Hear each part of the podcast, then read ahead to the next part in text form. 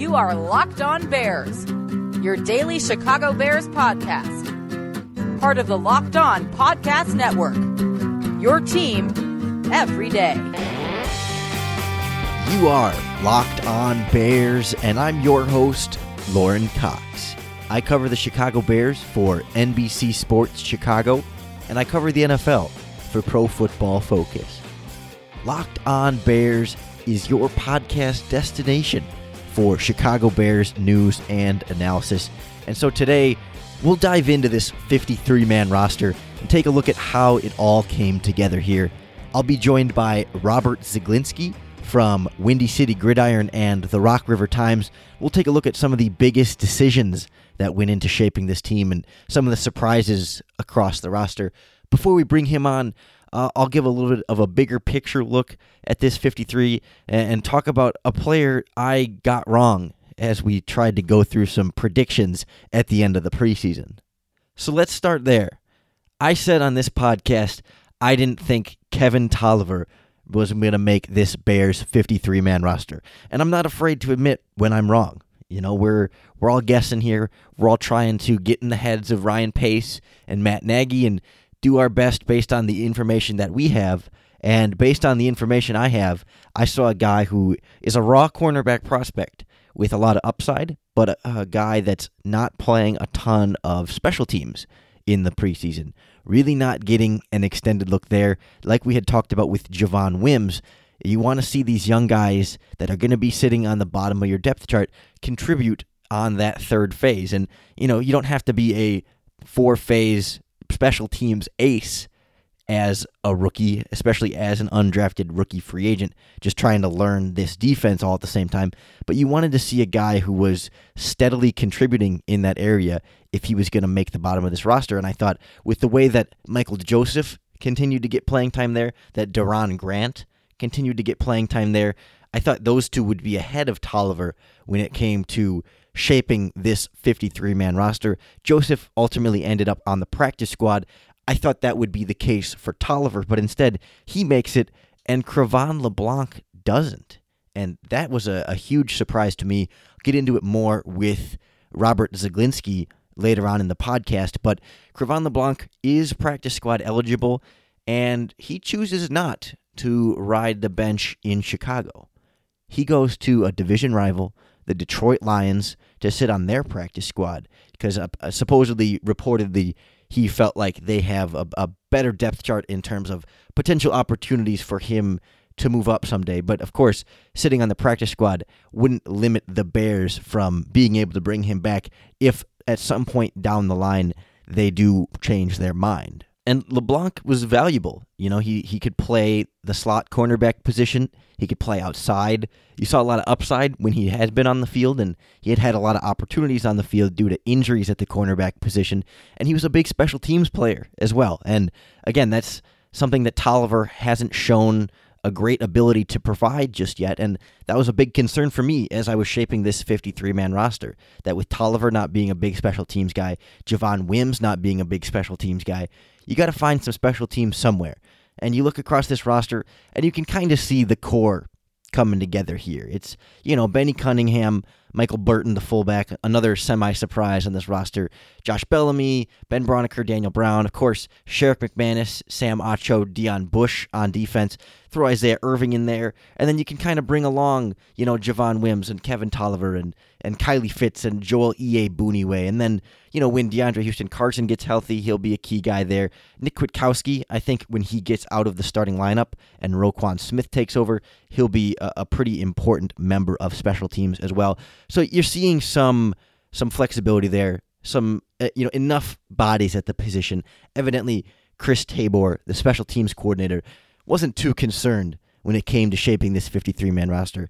You're not seeing too many decisions that were purely special teams based, but there were a few decisions that I wonder if could be injury based. There's a few guys on this roster that are that are on the 53 right now, and I wonder if at some point down the line their spot could go if and when a, a player gets healthy. You know, I look at Rashad Coward on the offensive line, who I'll also talk with Robert about a little bit, but with Bradley Sowell banged up, you know, I wonder if Coward is here short term until Sowell gets healthy, and then Coward could be a practice squad candidate afterward.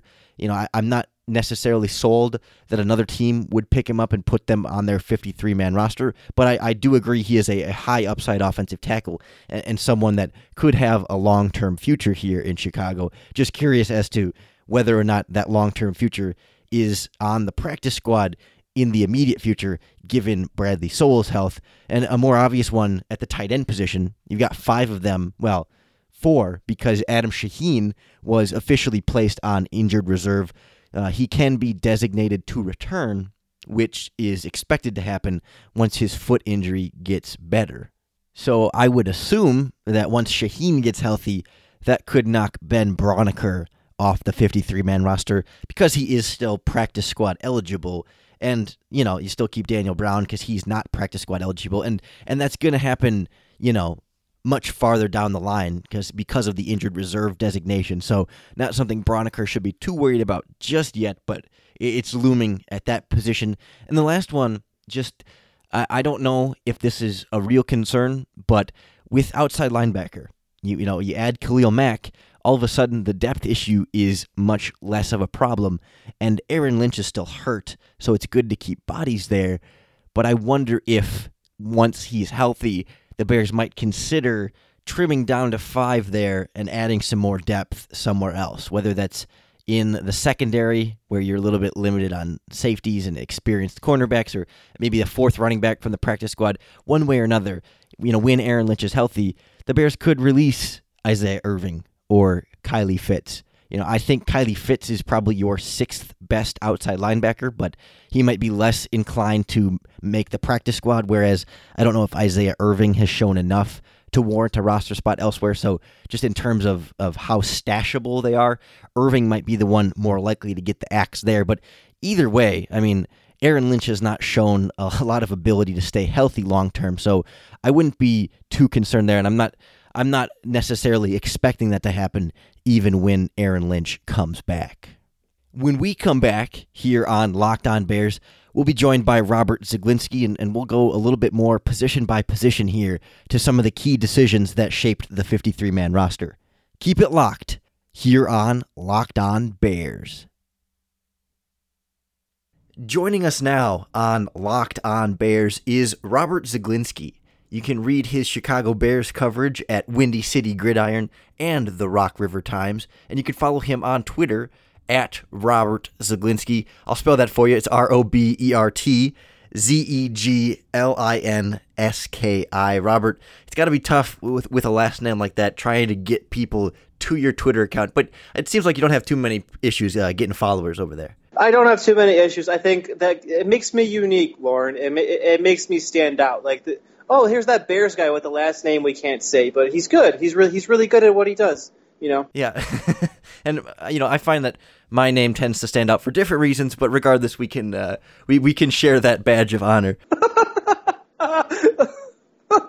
Oh, that's fantastic. Well, let's get into the latest and greatest from this weekend with the Bears. It, it has to start with Khalil Mack. Just initially, you know, we were talking about this a little bit off air, but what's your reaction to a move like this. I mean, I think for me, my first thing was like, okay, what's the compensation going to be here? But even beyond that, like for for this team and this trade in a whole, what's kind of your big picture takeaway from this? Well, for, first of all, guys like Mack simply don't change teams in the prime of their career. At least they're not supposed to. And, and I'm not just talking about like the NFL. That's sports in general. Guys like Mack aren't supposed to go to a different team after being drafted by their original franchise. So the when they do like like the, this deal is going to be remembered for a long time. Like just like that the implications, the, the, those future legacy implications. Like let, let's let's set that firmly in stone. What Mack will do for the Bears defense, I think a lot of people understand that he's a superstar. I think they know that he's very very good. That he's like a top ten player, right? That he's someone you can you can build around that he's going to make Leonard Floyd, Akiem Hicks, Roquan Smith, Danny Trevathan. He's going to make them all better by his presence alone, even if he's not the one getting the sack, even if he's not the one making a tackle. But I don't think they know exactly how good he is. To me, he's the most complete edge defender in the NFL. I, I know that might sound a little hyperbolic to someone. Maybe, oh, maybe they'll, they'll say Von Miller. No, no, no. Khalil Mack is the best edge defender in the NFL right now. There's no one better than him at, at rushing at rushing the passer and stopping the run. No one has more tackles at or behind the line of scrimmage than Mack since 2014. So you add a player like that to your defense for what? The equivalent of the number six overall pick. Let's say if the Bears are picking in the top 10 next year, if they're the number 10 overall pick, which is what the Raiders got in the trade, you take that deal every time.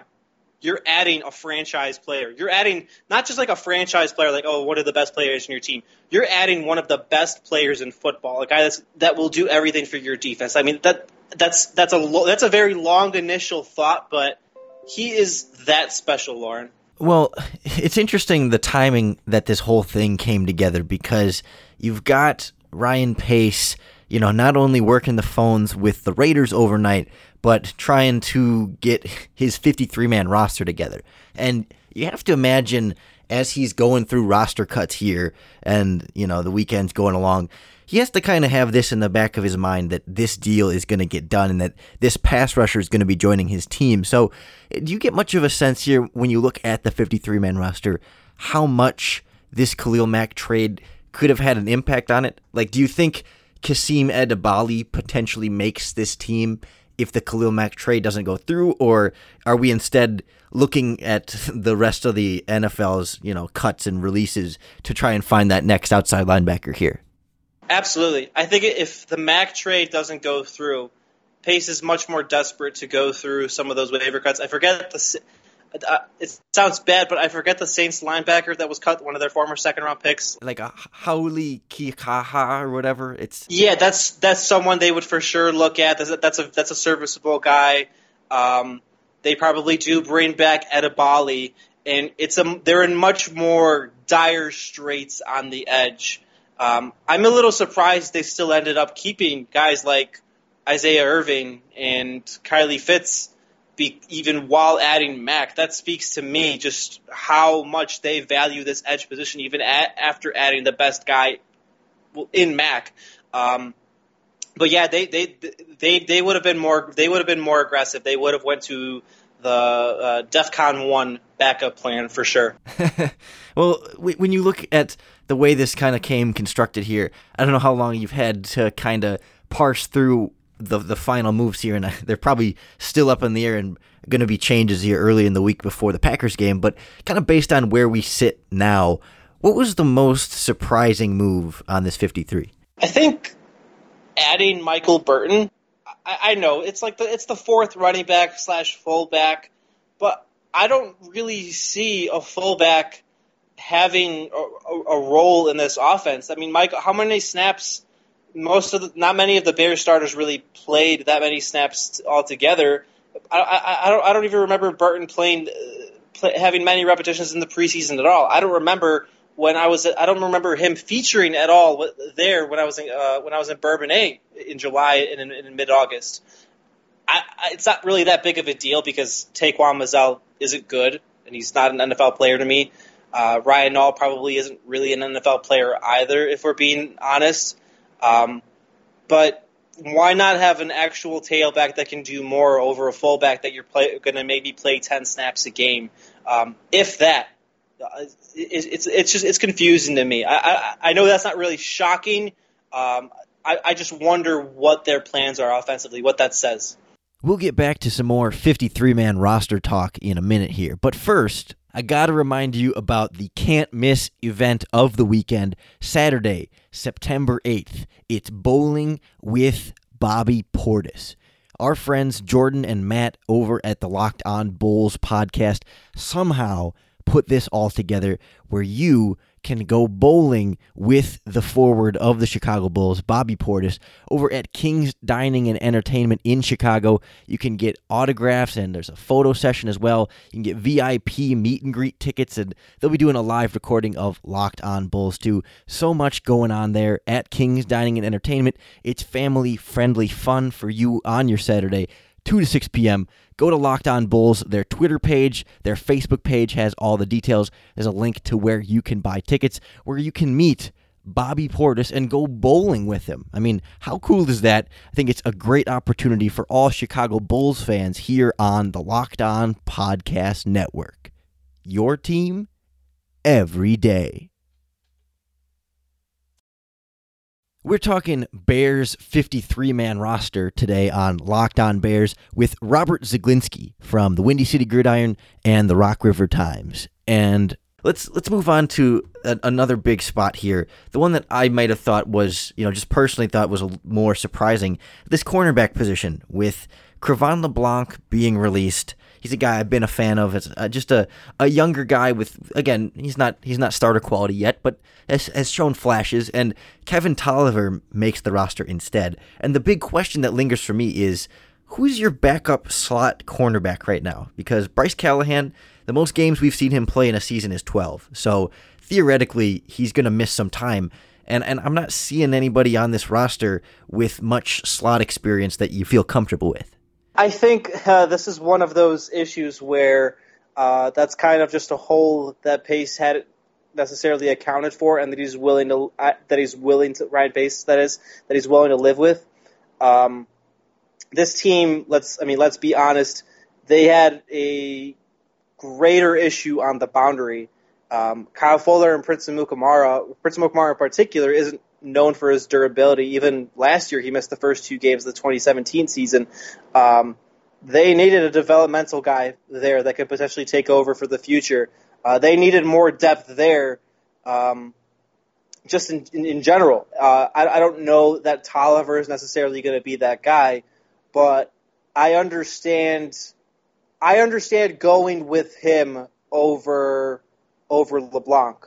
I, I, I understand that decision just based off of that position being valued more. What I don't get is someone like Marcus Cooper staying on over LeBlanc.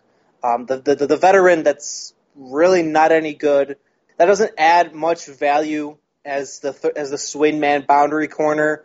Uh, you know what you're going to get with him. I don't understand that decision. Um, at this point, if you're the Bears, yeah, like you said, just just hope that Bryce Callahan doesn't miss any time um, especially for a team that's well that's that's been in like the nickel that's been in nickel packages for what sixty to seventy percent of the time the last two years.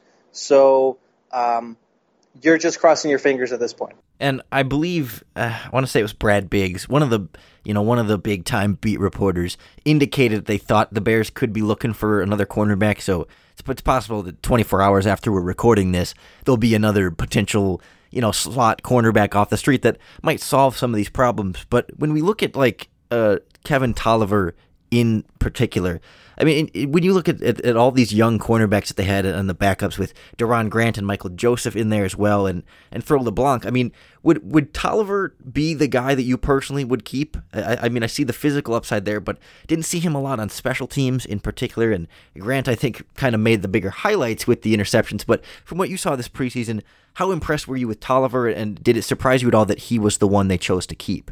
I was surprised a little bit that Tolliver was the decision. I, I, I think, and as part of it is because he's young. I think he lacks a lot of eye discipline. I, I, I think he's a little stiff in his hips. Um, I think his awareness on the field is lacking a lot. I know he didn't stick out that much, but I personally liked Michael Joseph more. I thought he had excellent technique. I thought this was a guy that was physical and run support. I thought in obviously in the moments, in the various moments that this defense um, had opportunities to shine in the preseason and in camp, uh, he was more than just a, like a great story coming over from Dubuque. He was a legitimate. He looked like a legitimate de- developmental corner that could become something in two or three years. Um, so that decision is a little perplexing to me. Um, I think going with Tolliver is more. Uh, he probably has the higher upside. He's if the Bears can unlock whatever he possesses, like like like I said earlier, he could legitimately maybe be there like a starting corner, maybe take over for Prince Amukamara in a year or two. Um, but just for the purposes of the 2018 season, the decision doesn't really make much sense to me. Yeah, and it didn't seem like Tolliver was a guy they were at risk of losing to the practice squad, and they, they stashed Mincy and Michael Joseph on the practice squad as well. So it seemed like it was kind of a take your pick thing there, and maybe if they if they bring on another cornerback, Tolliver, could end up getting the axe. But for now, he sticks on the roster. Another guy I'm curious if he's potentially facing a similar fate is Rashad Coward on the offensive line. I, I know he played particularly well in his first action at right tackle, especially for a guy still learning that position. Looked pretty serviceable going against the backups, but he is the eighth offensive lineman right now. He he maybe wouldn't necessarily want to throw him at left tackle if you had to, but with Bradley Sowell injured, he might be he might be that emergency guy there. But do you think when Sowell gets healthy, they could move on from Coward and, and just roll with seven offensive linemen, or do you think he's there to stay? I think he's there to stay. I, I I personally think he's their third best tackle. That doesn't say a lot that a converted defensive lineman is the Bears. That doesn't say a lot about, about their depth. That a converted defensive lineman is their third best tackle. But um, I, I think Cow- they see Coward as their future on the right side. Um, just it's it's it's a little it's a little irresponsible, I know, to say off of six or seven weeks of uh, camp practices in the preseason. But if he continues on this trajectory, if they have that much faith in Harry Hiestand as the offensive line coach and developing guys previously, um, I think they see Howard as a or Coward as a building block down the line. I think they see him as valuable depth if if he had to step in later on this season. Um, I, I just think he played that well Uh, from mid July to to now. As we wrap up here with Robert Zeglinski from Windy City Gridiron and Rock River Times, I want to get your take now on this. You know, now that we have this full roster, you add Khalil Mack into the biggest position of need. You look across the board, where's the biggest I guess, concern for you, even just from a depth standpoint? I mean, obviously the starting lineup is what it is at this point for the most part, but you know the depth that can still kind of be altered. Where are you most concerned about this team? Are we talking both sides of the ball? Yeah, anywhere. Okay, well, tackle for sure. I think that's I think that's the biggest weak point on the entire roster. Uh, Charles Leno is very good on the left side. I don't think he gets enough credit. Um, but if he gets hurt, the Bears are absolutely screwed. They like like, like I was just saying about Coward. Coward's fine, but you're not going to want to throw him into action on either side. And as a starter, Bobby Massie isn't really any good either. Um, I also think he I think he gets I think he gets too much flack, but he's he's not he's not a guy that's going to start necessarily for a championship offense if that makes sense. Um, that's a minor issue. It's not as egregious as you know having Leonard Floyd and a bunch of guys on the defensive edge, but it still it still doesn't look it still doesn't look particularly great for the Bears right now uh, at tackle. Um, it's a precarious situation to say the least. Well, Robert, I appreciate you coming on today and, and talking Bears 53 man roster with us. Plenty of news over this weekend to get to, so I, I appreciate the help. Let the listeners know where they can find your work. I know you've got quite a laundry list of places that you continue to add new bylines, and I, I respect your hustle quite a bit. And also, uh, re- rename, respell your Twitter handle, I guess, for everybody.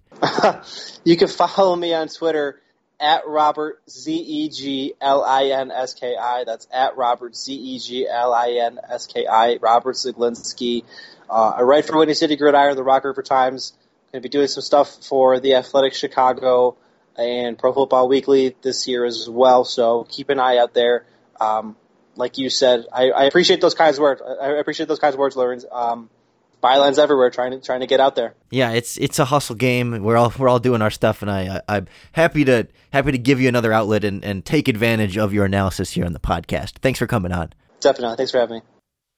Thanks again to Robert Zeglinski for joining us on the podcast today. If you enjoyed our conversation and want to keep up with more daily Chicago Bears news and analysis, make sure you're subscribed to the podcast. I say it every episode. You just got to hit a little button on whatever app it is that you're using that makes sure that you get us in your podcast feed every single day. Locked On Bears is also available on your smart speakers. If you just ask your personal assistant on there, whether it's Google or Amazon, to play the Locked On Bears podcast, they'll automatically bring it up for you and play it, whether you're in the car or around the house, whatever it is you do. Locked On Bears is easy to find, easy to listen to, and I hope it's something you truly enjoy because I love recording these podcasts for you. I love having conversations with smart football people and being able to share that with you, the loyal listeners. I hope you share it with your fellow Bears fan and just make us all more in entertained and educated football consumers. Like I said, I'm not afraid to admit when I'm wrong on this podcast, like I was with Kevin Tolliver, and I hope as a result we can all just have a, an even better experience consuming Chicago Bears football because really what this podcast sets you up to do is bear down.